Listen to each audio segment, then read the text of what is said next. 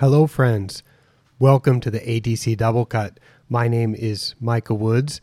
In today's episode, I am going to discuss a pretty cool or useful turf hack that I use to make use of soil volumetric water content measurements. Now, those are the measurements that you get from a soil moisture meter like a Pogo or a TDR 350 or a Theta probe, the uh, device from Delta T devices in the UK.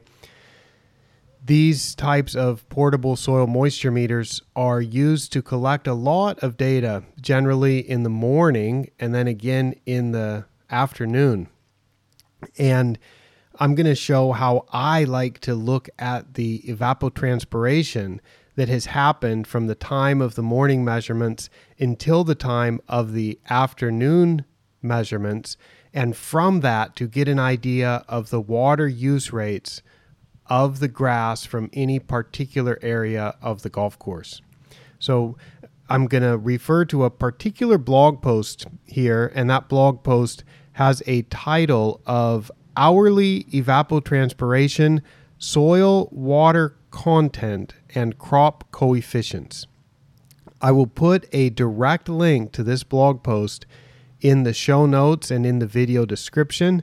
And I put a couple cool charts in this, or I think they're cool charts. So if you're listening to this, uh, to the podcast version of this episode, I think you may want to check out this particular blog post um, to see the chart or switch over to my YouTube channel and catch this on YouTube. Um, so this is something that follows up with the previous post. Um, the previous blog post was one where I showed a turf hack for looking at the soil water content as a percentage just by looking at the depth of the root zone. And if you take the amount of expected uh, precipitation and divide that by the depth of the root zone, you instantly get the change in volumetric water content. So that's pretty cool. I find it easiest to do this in metric, but Bill Kreuser shared that turf hack that I reshared in the previous um, ATC Doublecut episode. And as he shared that uh, turf hack, I learned myself how you can do this in inches and in American standard units, uh, United States standard units, because I have been using metric for so long and using the simplicity of being able to get these numbers so easily using the metric system that I had completely forgotten or never even put my mind to thinking about how this could be done in inches. I thought it was in an insurmountable problem, and it turns out it's really easy to do. Although I, I will say it's it's a bit tricky for me to solve those problems in my head, and I can solve the problems in my head on the go while I'm going around a golf course or other turfgrass site. Um, I can solve it pretty easily when I'm using the metric type of units.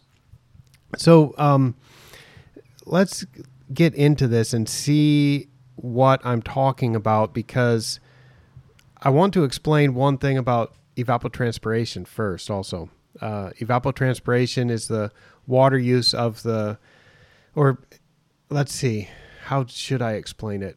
Let's let's say that evapotranspiration is the output of an equation. Okay, it's it's it's one of those things that's not reality, but it can be a very close approximation of reality assuming that your turf is growing in a soil that has water in it. If if your turf is growing in a dry soil, then the evapotranspiration rate of the grass will not be what the equation predicts because the equation is based the equation output is based on the assumption that the soil has water in it. And so that is one important thing to consider. But let's assume that we have irrigated turf, there is water in the soil. So now our evapotranspiration rate, which is the um, the output of an equation, the, the, the Penman Monteith equation is the standard one to use, then that will tell us given the temperature and the elevation and the day of the year and the humidity and the wind speed and all of these factors, this is how much water is expected to be lost from the grass by the combination of evaporation from the soil surface and transpiration through the leaves. For a turf grass stand that covers the ground, that's almost all going to be transpiration. There's very little evapotranspiration from the ground because uh, the grass covers the ground. So the water loss comes from transpiration. But if you have a Poa annua turf that's mown, let's say, at 75 millimeters, three inches, okay? Let's say you've got a, a rough of Poa annua. That may use a completely different amount of water than if you have a Bermuda grass turf mown at 10 millimeters or a little bit less than half an inch.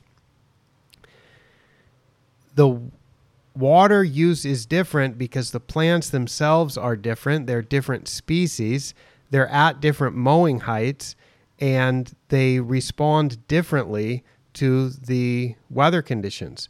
So that's where we need to adjust the output of the evapotranspiration equation. The output of that equation is called reference ET, and that is uh, the sign used for that is ET sub O. That's reference e- evapotranspiration. Reference evapotranspiration is the output of the equation. To adjust to our crop, to adjust to the crop that we are growing, which is going to be some type of turf grass, but it might be turf grass as a tee, as a fairway, as a green, as a rough, and it may also be different species of grass in these different areas. Or it may be a lawn, it may be a Kentucky bluegrass lawn, Poa pratensis lawn at five centimeters. It might be a cynodon lawn at 25 millimeters. It might be a Stenotaphrum secundatum lawn at 10 centimeters. It could be a variety of different situations. And we need to have a crop coefficient for our grass and for the type of surface that we are producing.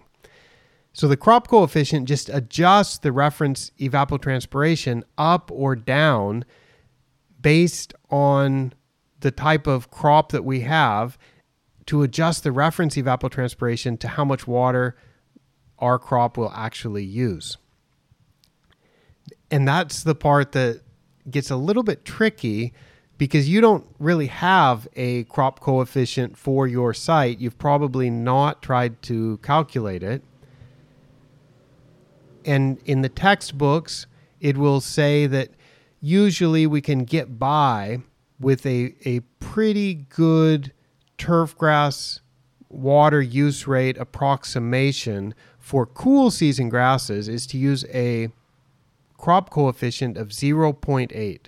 So that means you take your output of your evapotranspiration equation, which might be six millimeters or a quarter of an inch.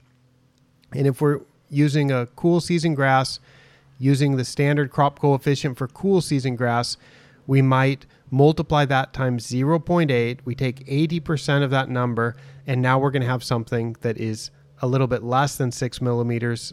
It's going to be 80% of a quarter of an inch. For warm season grasses, the crop coefficient generally is a little bit lower. Usually we'll use a number something like 0.6 or 0.7. And that is the number the, these crop coefficients are the percentage of the reference evapotranspiration that we can irrigate with to produce the desired surface.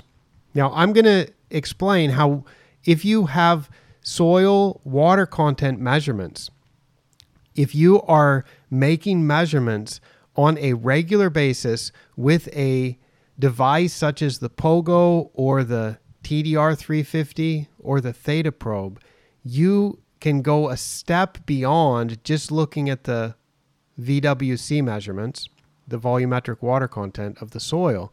You can go a step beyond that and start looking at what the water use rate is of your grass expressed as a depth.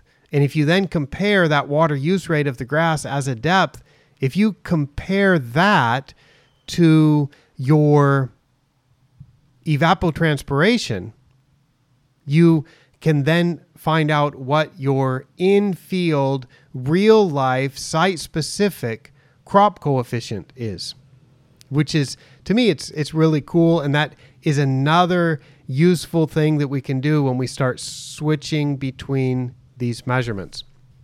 I'm going to work through a very simple example uh, from two greens on a single day of a golf tournament on June 9, 2023.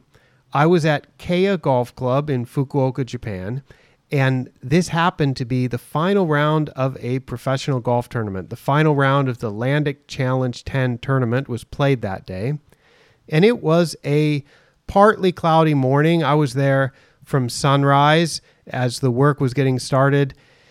And I went out with my measuring tools as I do. I put a link in this blog post um, for a short video that describes some of the measurements that I make. Actually, it shows the tools and it shows all the measurements that I make um, for measuring the performance of the playing performance of a green and also the environmental conditions prior to play. And these usual measurements include the ball roll distance or green speed measured with a Stimpmeter. I use a Clegg hammer to measure the surface firmness. I use a TDR 350 with 7.6 centimeter depth rods or 3 inch depth rods to measure the soil water content. And I make some environmental conditions. I, make some measurements of temperature, humidity, wind speed, uh, dew point, and so on to see under which under which conditions the grass is growing and under what type of conditions I've just made those measurements. So I take all of those measurements and I also record what time I took those measurements, and that time is going to turn out to be a little bit important here. And then um, in the blog post, I'm only looking at the water content and the evapotranspiration data. And I'll explain later how I got the evapotranspiration data. Um, so in the blog post, I write those measurements included volumetric water content, VWC, of the fourth and 11th greens.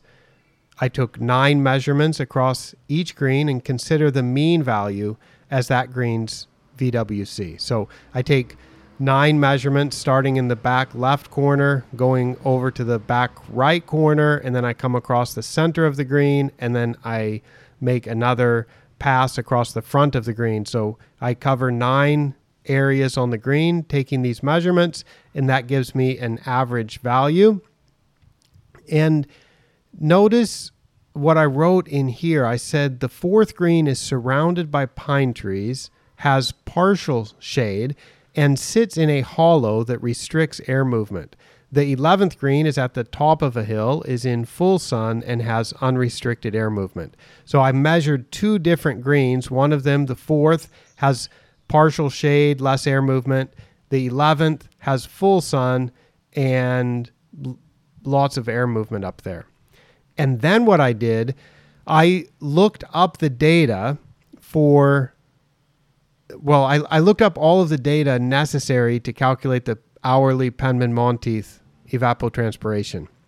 And I'm curious um, if, if you if you use evapotranspiration data to get an idea of how much water the grass is using or to get an idea of how much irrigation you may want to apply. I'm curious about this. Do you do you see those data or do you get those data in an hourly format or do you get them in a daily format or do you get them in a different type of format? Because you can express evapotranspiration as an annual total. You could express it as a monthly total. You could express it as a weekly total, or you can express it as daily totals. It's customary to consider daily totals of evapotranspiration because we usually would resupply that irrigation once per day. We would resupply the water loss once, or we may take the evapotranspiration for two or three days and add that together and then resupply the uh, that amount of water. And I I'm looking at it here in the chart that I'm showing on the screen, in the chart that you can find if you go to my blog post. I'm showing hourly evapotranspiration, and I wonder if the software that you use or the way that you look at evapotranspiration, if you've ever looked at hourly evapotranspiration before. Anyway, I will be interested to hear. Leave me a note in the comments or send me a message and let me know um, how you if if you look at it hourly or if if you never have before.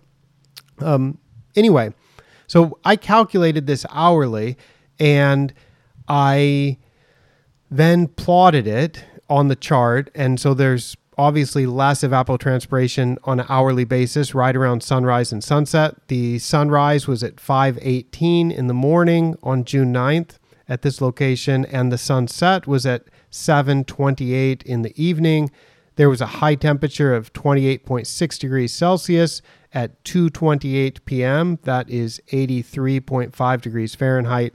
The low temperature was 17.7 Celsius or 63.9 degrees Fahrenheit. That happened at 4:45 in the morning. And I used the data from the JMA Fukuoka station, which is not terribly far from the golf course, but it it's not exactly at the golf course, but this is where I can get the data from that is complete enough for me to calculate the Penman Monteith equation on an hourly basis. And so I got those data, calculated this, and so now I know for each time of the day, for each hour of the day, how much the evapotranspiration was. And it adds together over the course of the day to be 4.1 millimeters or 0.16 inches. Now, that's not a huge amount for early June because the days are pretty long, but it wasn't a terribly windy day. And the main thing was it was partly cloudy in the morning. And in the middle of the day, it was from 80% to 100% sunshine. And then it was a little bit cloudy towards the end of the day, also. So, because of that, the that little bit of cloud cover in the morning and a little bit around the middle of the day and end of the day also that cuts the ET down from what it would have been on a purely sunny day. It cuts it down just a little bit. So that was the the reference of evapotranspiration. So I looked that up and then of course this was a professional golf tournament and, you know, during a professional golf tournament, you can't really be out on the course and do very much. So I went to the famous Natty Dread Jerk Chicken restaurant. Although in this case, I ordered a hamburger, a delicious hamburger and onion rings. Ate that right in front of the ocean at Natty Dread because the course was completely full of professional golfers out there competing. And then after lunch, I went back to the golf course and I took those measurements again. I'm showing a picture now of when I was at the fourth green in the afternoon. And it, the fourth green, I measured in the afternoon at, I was there at, let's see, the second measurement, 12, 4, no. Oh, I made a typo in my chart. Oh my goodness. I was, I was at that green at 1313 and i'm going to have to update that chart um, so this picture was taken at just a, about 1 p.m and there is light cloud cover you can see in the photo that i'm showing there is some blue sky but there is this wispy white clouds not thick cloud cover but there are some clouds and that will restrict the radiation that reaches the leaf and then the transpiration will be less and the ET goes down a little bit. So, anyway, that's all accounted for in the reference evapotranspiration measurement. But remember, the reference evapotranspiration, which I've calculated hourly, that is just um, it's the output of an equation. But when I measure the difference in soil water content from morning to afternoon, that tells me what really happened. That tells me how much the soil water content has changed. So the the chart that I'm going to have to update, and uh, maybe by the time you see this, well, if you're watching this on YouTube, it's going to stay like this forever. But uh, if you uh, if you go to the blog post and check it out, you'll see that eventually I'm going to get this updated. Um, I, I just mislabeled the measurement on the fourth green as being um, from the 11th green. So it's showing that I measured in the morning 17.6% volumetric water content with the TDR 350. I measured the fourth green was 17.6%. And when I went back just after 1 p.m. at 1313, I made a measurement of 16.1%. So the soil water content on the fourth green went down by 1.5%.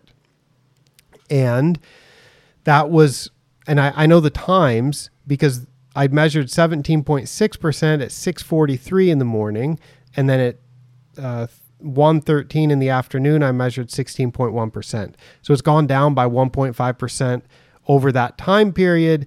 And as you know, if we if we use the metric system and and uh, I leave it to you if you want to do this in inches, but I'm just going to do it the easy way in metric. So I'm going to assume that the measurement that I made of the soil water content with the TDR 350 is consistent down to a depth of 10 centimeters. And then I'm just going to let uh, that be a soil volume of 100 liters, which is what you get when you have one square meter down to a 10 centimeter depth. And now one millimeter of water applied to the surface is a 1% change in the soil water content and one millimeter of water loss through evapotranspiration is going to be uh, a 1% change in the soil water content. So you can instantly flip between millimeters of depth at the surface, millimeters of precipitation, or millimeters of evapotranspiration, and the soil water content percentage, the VWC. On the 11th green, it started off at a much higher level in the morning. It was at 23.4%, and that went down uh, by 2% to 21.4% when I made the afternoon measurement. But this is not the this is not like a measurement prior to the sun coming up and after the sun coming going down. This is a midday measurement. Um, so that's why I had to use the hourly data. I needed to look at the hourly data, see what the ET, the reference ET was for each hour of the day. And then from that, I can calculate my crop coefficient for those greens. And the way that I did that, I showed in the post, I said, because I know the VWC at known times of the day, and because I calculated the hourly reference evapotranspiration on the same day, I can get an estimate of what the crop coefficient is. The crop coefficient is abbreviated capital K and a subscript C for crop. I can get an estimate of what the KC or crop coefficient is for those two greens at Keya Golf Club. The accumulated reference ET from the morning measurement time to the afternoon measurement time was 2.3 millimeters. So if the crop coefficient were 1, then I would expect the soil water content to go down by 2.3%. That's how easy it is when you work with metric and make a few reasonable assumptions. If we expect the ET the accumulated ET from the morning measurement time to the afternoon measurement time was 2.3 millimeters because I've calculated this hourly. So if it's 2.3 millimeters expected, then we would expect the soil water content to go down by 2.3 millimeters because that's how much water would have been evapotranspirated or transpired for a more proper terminology.